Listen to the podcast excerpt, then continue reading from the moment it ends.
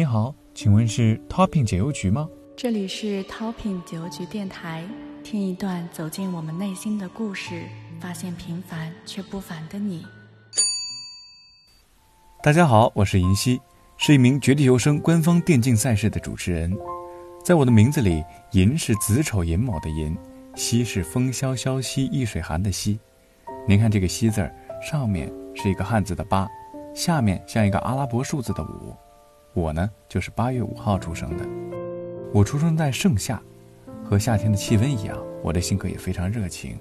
很高兴能在这里和你们分享我的故事。我的父亲爱看电影，在我记忆里，儿时的闲暇时光都有关电影院。父子俩安安静静坐在一起，等着荧幕从亮变暗，再变亮。许多道理也都是从电影当中懵懵懂懂接触到的。在战马中，我看到了人性的善良与美好；拯救大兵瑞恩告诉我生命的高尚；少年派的奇幻漂流让我领略到意志力的强大。不过，这些影片都是在我进入电影世界后才接触到的。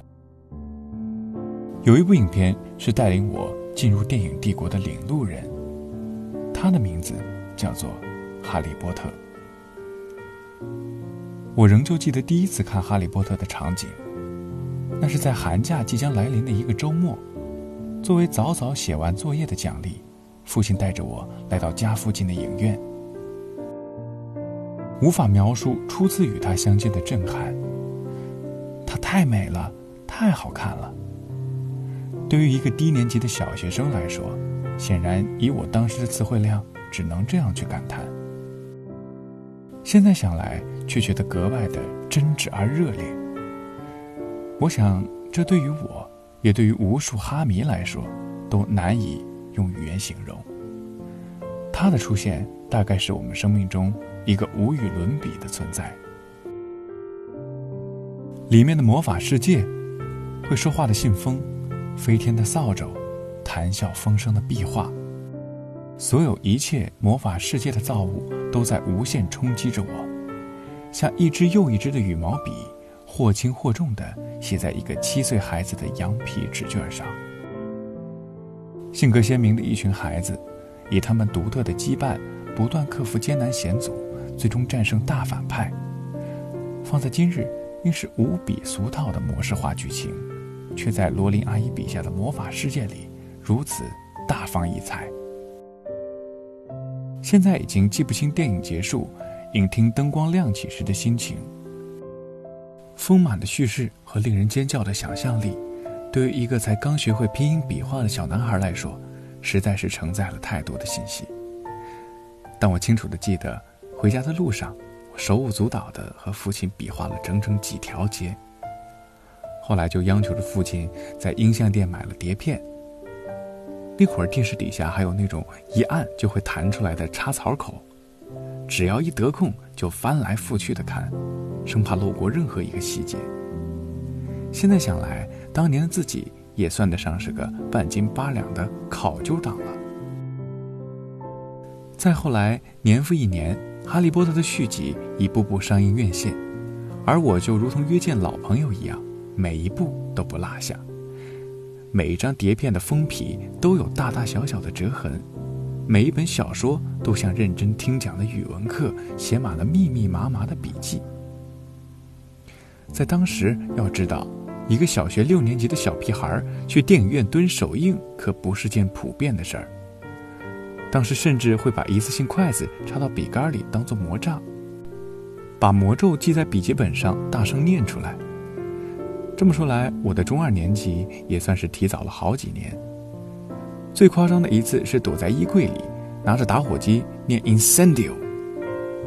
幸好当时黑烟足够明显，被客厅的爸妈发现并及时拯救，倒也没有酿成大祸。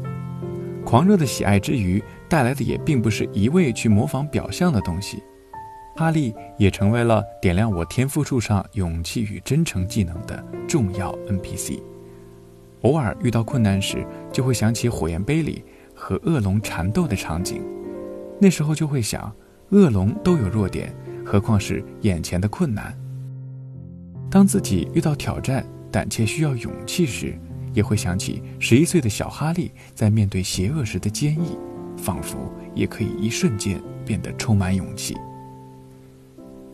由于当时买的大多数是原声碟，听久了也开始下意识地模仿英伦腔，这对我后来考入我的大学专业——浙江传媒学院双语播音专业，有着非常直接的帮助。包括现在从事电竞行业，说实话，刚接触这个行业也挺忐忑的，因为不清楚自己到底能做成什么样，中间也遇到过不少挫折，但都一次次克服，直到现在越来越看清前方的路。这种不放弃的挑战精神，也会时常融入到我的解说和主持当中，和我的观众们达成情感上的共鸣。我听过一句话是这样说的：“你走过的路，说过的话，都藏着你曾经看过的书和读过的文章。”我想在这后面再加上一句：“还有你看过的电影。”其实，不论你看过什么，读过什么。一定意义上，都会给你带来不一样的人生感悟。虽然长大后的我们没了儿时那样大把的空闲时间，但也偶尔试着在忙碌中停下来，去看一看，听一听，或许在未来的迷茫、看不清方向的时候，都可以成为你走下去的支柱。